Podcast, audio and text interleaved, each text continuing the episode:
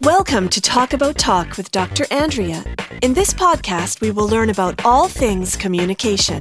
Listen as Dr. Andrea and the experts she interviews share their expertise.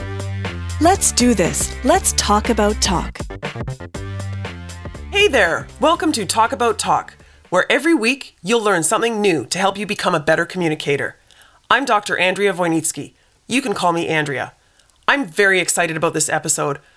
I've been planning an episode focused on color since the inception of Talk About Talk.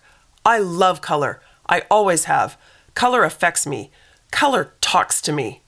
For those of you who have been listening to the Talk About Talk podcast, you may be familiar with the five rapid fire questions that I ask every guest. One of the questions is What kind of learner are you? How do you learn best? Well, my answer would be I am a visual learner. But whether you're a visual learner or not, you are affected by color. You're also communicating with color. So listen up. As a painter, I do know something about color, but I did a lot of research too, and I'm eager to share that with you. I also interviewed three experts whose professions focus on color to some extent an interior decorator, a quilting store owner, and a professional photographer. Let me start by introducing them to you now. First, Jenn Purkis, the interior decorator. Jenn Purkis has always loved design, texture, pattern, and color. For over 10 years now, she has managed her interior decorating and staging company called X and In. X and In, as in exterior and interior. Yes, she loves and designs both interiors and exteriors. She also loves her husband and her four, yes, four boys ranging in age from 4 to 18 years. She says, The boys don't get what I do, but they love the notion that people pay mom to shop for them and to tell them what to do with their homes. As you can guess, Jenn has a fantastic sense of humor. She's not only funny, but she's also talented. She has, as they say, a great eye. She also is very skilled at working with people. Sometimes things can get pretty intense when major decisions are being made about people's homes. Her design philosophy is simple it has to be fabulous and functional. In her world, you can't have one without the other. If it doesn't work, it doesn't matter how beautiful it is. Here's Jenn talking about her favorite color, yellow, and the extent to which aesthetics affect her. I love a lot of colors that, for whatever reason, seem artificial to me. And um, Loving yellow does not mean that I wear it. We're not talking about fashion. Doesn't mean that I just decorate with it. Doesn't mean that it's my home. It just it speaks to me and that goes back to when I say how highly affected I am about my surroundings. My husband jokes, he goes that, you know, he goes you're a slave to your surroundings. I'm happier in a restaurant that's nicely appointed um, and the food might not even be as good as this little dive that you were in the night before or whatever it is. Next, Daryl Aitken. I met Daryl years ago when I was a marketer at Kraft, and she was an executive vice president and managing director at BBDO, the advertising agency. I always admired Daryl. She was so smart and so professional. What a pleasure it is now to have the opportunity to talk to her this many years later. Daryl went from BBDO to Dashboard, where she was president and partner. All along, she served on several boards. In 2013, Daryl started Fabric Spark, a quilting store. She says that Fabric Spark is a passion project and a reflection of her commitment to do something creative every single day. She has been sewing all of her life, and she loves color and design, so she was happy to turn that obsession into a business. Fabric is her creative spark, her muse, she says. She started Fabric Spark for two reasons. The first, it's a great excuse to buy a lot of fabric. The second is she loves the opportunity to help people make things. Here's Daryl talking about color trends gray and brown. I was going to say, I can't keep gray in stock. I have tons of gray. I have gray. Um, and I just sold the end of a bolt. Um, that was one of the first things I bought when I started Fabric Spark. Like imagine having a boat for five years, and I I couldn't get rid of it because I just loved this print so much. I thought it was so beautiful. and it partly reminded me of a shirt that I had when I was really little. It was very mid-century, which I am, and so oh it was. It was. It looked a little bit Frank Lloyd Wright. It was just beautiful. Anyway, like because it had this beautiful coffee color of brown. Mm. It was gorgeous, mm-hmm. but you know, if you're a modern quilter, which is my customer, you would never put brown in a quilt. And that's probably because there's a whole world of people who make brown quilts, and that's really all they do. Huh. Who knew? Not me. Now let me introduce you to our third guest expert, Lori Ryerson. As a child, Lori was a musician and a performer. She told me that her goal was to travel the world as a performer. Alas, she settled for a career in PR and communications. And she was also a trapeze artist along the way. Yes, I said trapeze artist, as in the circus. Lori is now a full time professional photographer. Her firm is called Focalocity. She is phenomenally talented, very bright. And by bright, I'm referencing both her IQ and her attire. She wears bright colored eyeglasses and clothing. Here's Lori. referencing back to my rainbow eyewear anyone who knows me knows that color is is what i am. I'm a i'm a larger than life person. I'm like two foot two and larger than life. I'm loud. I wear a lot of colorful clothing because when you're this close to the ground people have to be able to find you. What you're going to go say to somebody oh look for the woman who's wearing black? I don't think so so my way of standing out in a crowd of of black is to always be in color. Um, as a photographer, I love color as part of my medium, but as I've gotten further and further down the photographic journey, uh, the issue of black and white as a creative tool has become a little more familiar to me. Amazing women. All three of them with careers that focus on color, amongst other things. If you go to the show notes at talkabouttalk.com forward slash podcast, you'll find easy links to connect with Jenn at her design firm, X and In, to Daryl at her quilting store, Fabric Spark, and to see Lori's stunning photographs at focalocity.com. You will hear Jenn's and Lori's and Daryl's comments interspersed throughout this episode. Okay, let's get going. As I professed, I love color. Some colors more so than others, of course, so it was my pleasure to research the topic of color. Let's start with the science of color and color theory. The science of color is sometimes called chromatics or colorimetry or simply color science. It includes the study of the perception of color by the human eye and brain, the origin of color in materials, the physics of electromagnetic radiation in the visible range, and color theory in art. Given our focus at Talk About Talk on communication, I'm going to stick with some basic color theory as well as color perceptions, how color affects us, and what we perceive based on color. Color, then, is the characteristic of human visual perception described through color categories with names such as red, orange, yellow, green, blue, and purple. Hopefully, those colors sound familiar. The colors of the rainbow. You might be familiar with the color wheel.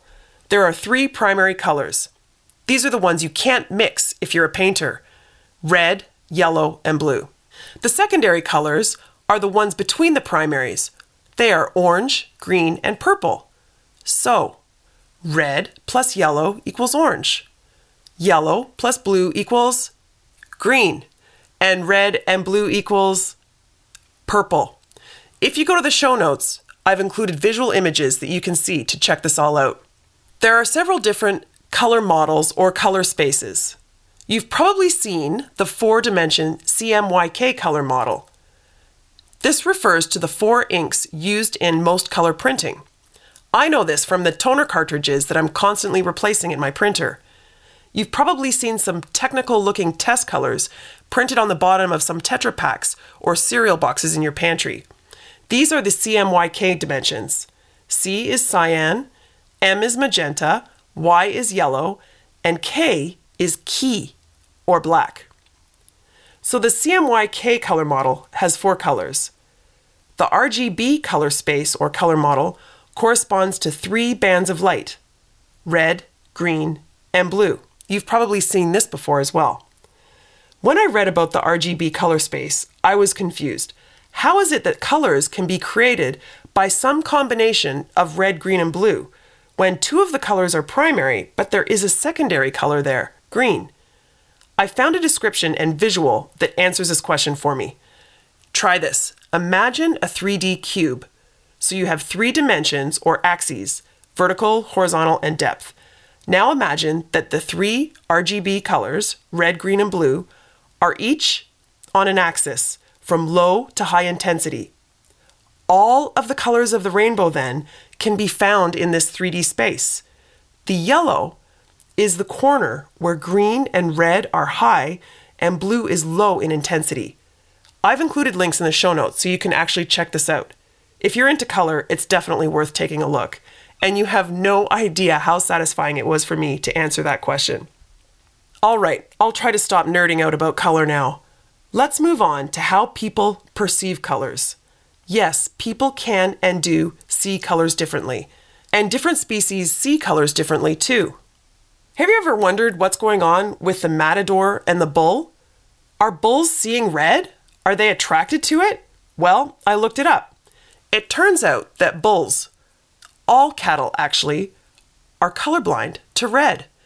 Apparently, it's just the waving of the flag that infuriates them, not the color of the flag. Huh, good to know. So, species, and even individuals within a species, can see colors differently. There are also differences in individuals' preferences for various colors. I found a lot of evidence that blue is the most popular color. More people prefer blue than any other color. It's not clear why. Maybe because it reminds them of the sky, or of water, or maybe it's because it makes them feel calm. But not everybody's favorite color is blue. I find it fascinating how people's color preferences are affected by trends. Suddenly, everyone's in love with grays, and half the country has Benjamin Moore owl gray on the walls of their home. What is up with that? The major paint companies have a color of the year, Pantone has a color of the year. In 2017, Pantone's color of the year was called greenery. It's a very basic green. In 2018, it was ultraviolet, a dark, bold purple. This year, in 29, it's living coral. That's the color of my grade 9 grad dress, by the way. Very trendy. There's a link in the show notes so you can see the colors by year. And no, there is not a photo of me in my dress. I asked each of my guests what they think about color trends because color trends must affect their businesses, right? Here's Daryl. There's definitely color trends, and I'm I'm living it. You know, I I couldn't sell brown for five years, and now we're starting to see lots of taupes and browns and beige. Well, so everything's moved from silver to gold, and and I, I I think you see it in the fabric space the way you not maybe not quite as quickly as you see it in fashion. Right. But probably faster than you see it in home decor. One of the biggest solids producers by Robert Kaufman, big, big fabric manufacturer. They'll take the Pantone color of the year and make it into a fabric. Like there's that phenomenon definitely happens. I'd say a year and a half ago, everything was green. You couldn't buy green for love or money before that. And yep. then I went to market and every booth had green in it. It creates news, you know, so there's always newness. Here's Lori color trends. I think it gives people something to hang their hat on. I think that we, we said earlier, a few minutes ago, people are afraid of color. So if they, capital T, if they say that purple is this year's color, and it was, this 2018 was Pantone's year of purple, and Pantone being the color people of the right. planet. There's yep. a whole color yep. panel or something. So a lot of the paint companies have a color of the year, and the Pantone folks, and there's some yeah. other institutes, I yeah. suppose. Yeah, the Color Institute, mm-hmm. and purple was the color. So if they say that it's okay to use purple, then you can hang your hat on that. And here's Jenn. I will say that I am someone that reads the trends for for color every year because I love that. I think we get very complacent, um, especially in homes as opposed to fashion because to do that big change in a home it's definitely much more of an investment than you deciding that I'm going to interject maroon into my wardrobe this year. That's a lot lesser of a commitment. Right. So I I really think because we get complacent with color because of the work it takes to bring it in to our wardrobe or our home or wherever. I love that when I read about that trend, it might be pulling a color that I've somewhat forgot about back out of the woodwork and and because I love color so much, I'm like, I want to hear about that teal's back right. or that green's back. I haven't used it in years, and then all of a sudden it feels very, very fresh. So there are a lot of color choices out there. I sometimes wonder what it would be like to be colorblind. Maybe I am colorblind, but I just don't know it. According to the research that I found, about 8% of people suffer from some kind of color blindness. That means that 92% of us can see all of the colors of the rainbow. There is red green color blindness, which I'd heard of before, and there's also blue yellow color blindness. And yes, there's even total color blindness, which is defined as the inability to see color. Basically, you see everything in black, white, and shades of gray. And aside, anyone who knows me knows that my favorite color is turquoise. I wear a lot of turquoise. My powder room in my house is a dramatic dark turquoise or teal color. I love turquoise. Yes, it's no accident that the Talk About Talk logo has turquoise in it. I'm going to get personal here for a minute, but I have a question that I really want an answer to. When I was pregnant, I felt sick, very nauseous, when I looked at the color turquoise, which previously was my favorite color. After a few weeks of feeling nauseous just looking at the color, I actually packed up all of my turquoise clothing and put it away. Somehow I knew it was temporary. Weird, right? I looked for an explanation of this online, but I found nothing. I would love it if you could help me figure this out. Anyway, I did find that people can have a fear of a certain color equally weird, right? Chromophobia or chromatophobia refers to an irrational fear of or aversion to certain colors. It is extremely rare, and as you might guess, it's usually caused by an extremely negative past experience related to that color. Erythrophobia is the fear of red, which may be related to a fear of blood. Xanthophobia is the fear of yellow, and leukophobia is the fear of white. I've also been fascinated by synesthesia. Do you know what this is?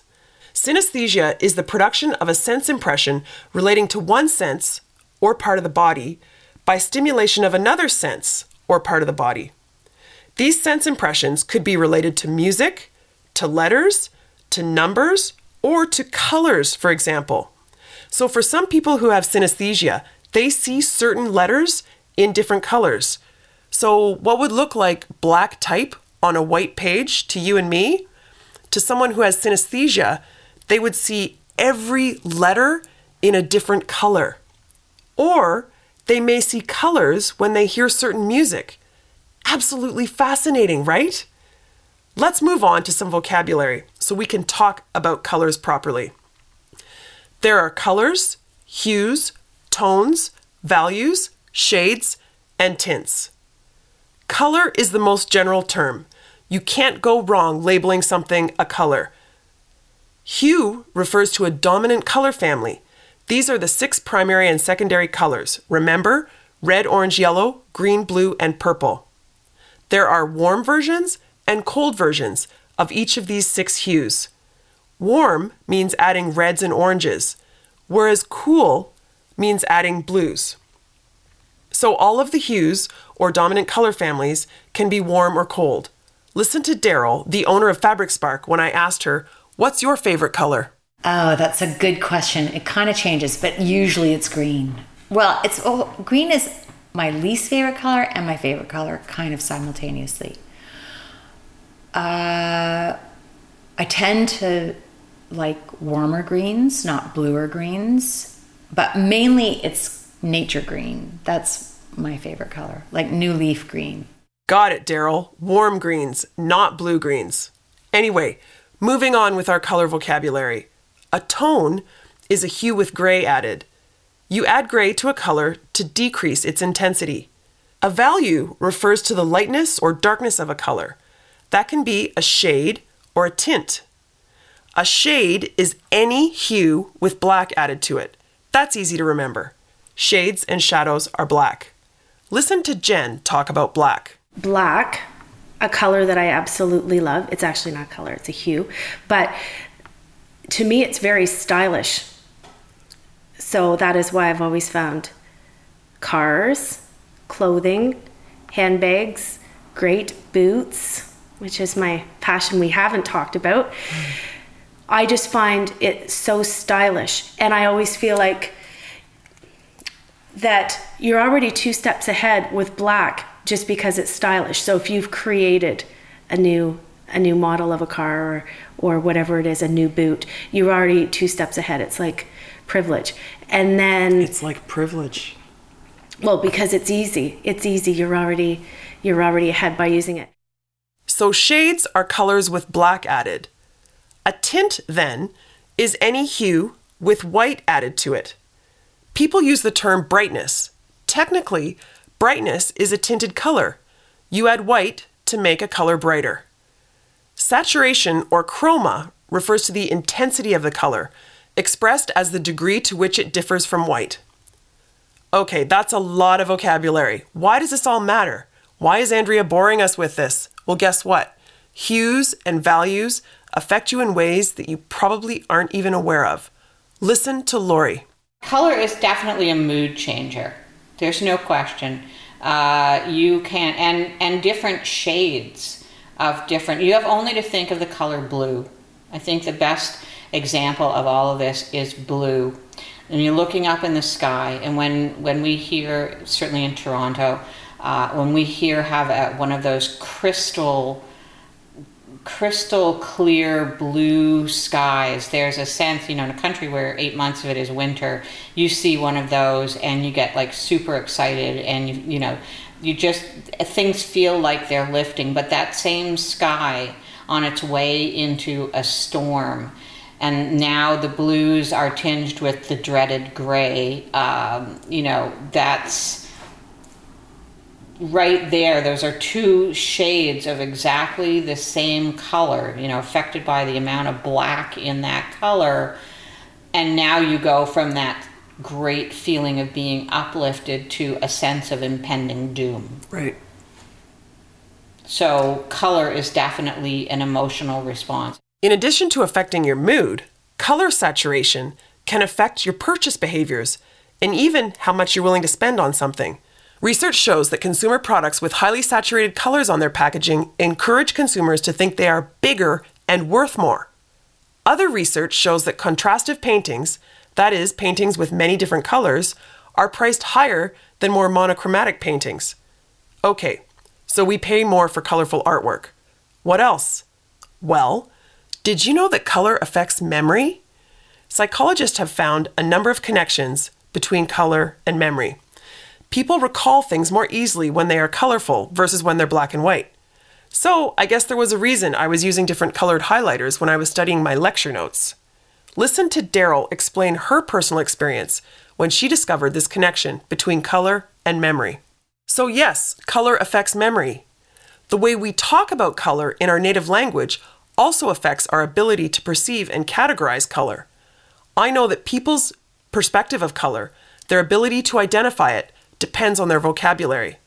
For example, in Russia, there are several labels for various types of blue.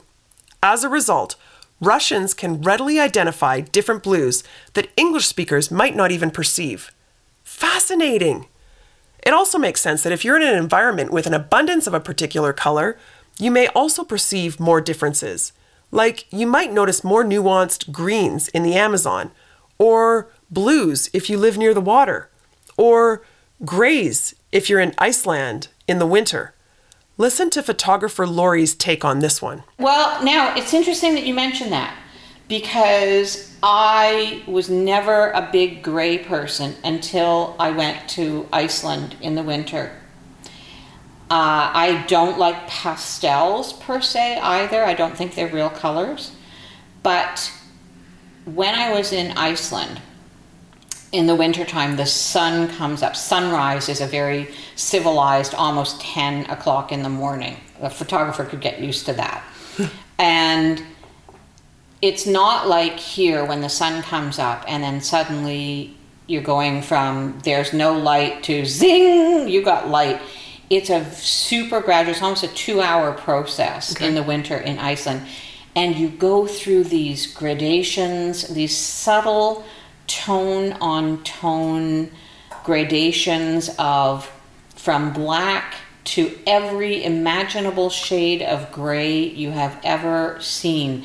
So mm-hmm. from from the deepest of black to dove grays and blue grays and and then into the blues. I never liked gray until I came away from that trip and if you look at a number of my photographs from a winter trip to Iceland, you will see a whole bunch of gray in there, but it works. It works. But that's not beige. beige is in a category by itself and really should be illegal. It shouldn't even be allowed to be called color. Beige is an absence of, it's a black hole of colors. Okay, okay, Lori. By the way, Lori was sitting at my dining room table for that interview, and my walls on my main floor are beige. Moving on, what do colors communicate? Well, depending on whether it's a warm or a cold hue, and depending on the value, research shows that different colors communicate different things. Red is passion, excitement, and appetite. So, depending on what you're after, you may or may not want to paint your bedroom and or your dining room red. Blue is the opposite. Blue is calm, sometimes sad, and trusted. Have you ever noticed how many hospital logos have blue in them? Hospitals want to be trusted. White is innocence and purity. Black, on the other hand, conveys evil and harshness. Green is associated with envy and nature. Green also sparks creativity. Pink is calming and feminine. And yellow is warmth and energy, as in sunshine. Listen to Jenn talk about her favorite color yellow and how acutely aware she is of what yellow communicates. I have loved the color yellow since I was in grade 7. I love yellow because it just it makes me happy. It's so basic. Yellow makes me happy. Yellow It is does not definitely a happy color, right? Yes. We equate it with sunshine and brightness and smiley smiley faces. And it feels natural. It feels it just feels very natural and not artificial. So again, color matters. If you want your dinner guest to be hungry, paint the dining room walls red. And if you want to feel more calm before you go to sleep, paint your bedroom walls blue. These effects also work with our clothing. Think of your impression of someone, male or female, who's wearing a soft pink shirt. Then think of the energy and happiness that's implicitly communicated by someone who's wearing a bright yellow shirt. And apparently, this even affects athletes and referees. I found some very cool research that demonstrates that NHL players, hockey players who are wearing white jerseys have far fewer penalty minutes. Crazy, right? It could be that the color is affecting the athletes themselves, or it could be that the color is affecting the interpretation of the referees. Either way, this research shows that black jerseys are associated with more aggression, and white jerseys are associated with less aggression. Yowza! So, what's the upshot of all this? Well, color talks. It affects us. So you can use color, be it in your home decor or the clothes you're wearing, to affect yourself and to affect others. You should also try to be aware of how color might be affecting you personally with your purchase decisions or when you're meeting someone and forming an impression.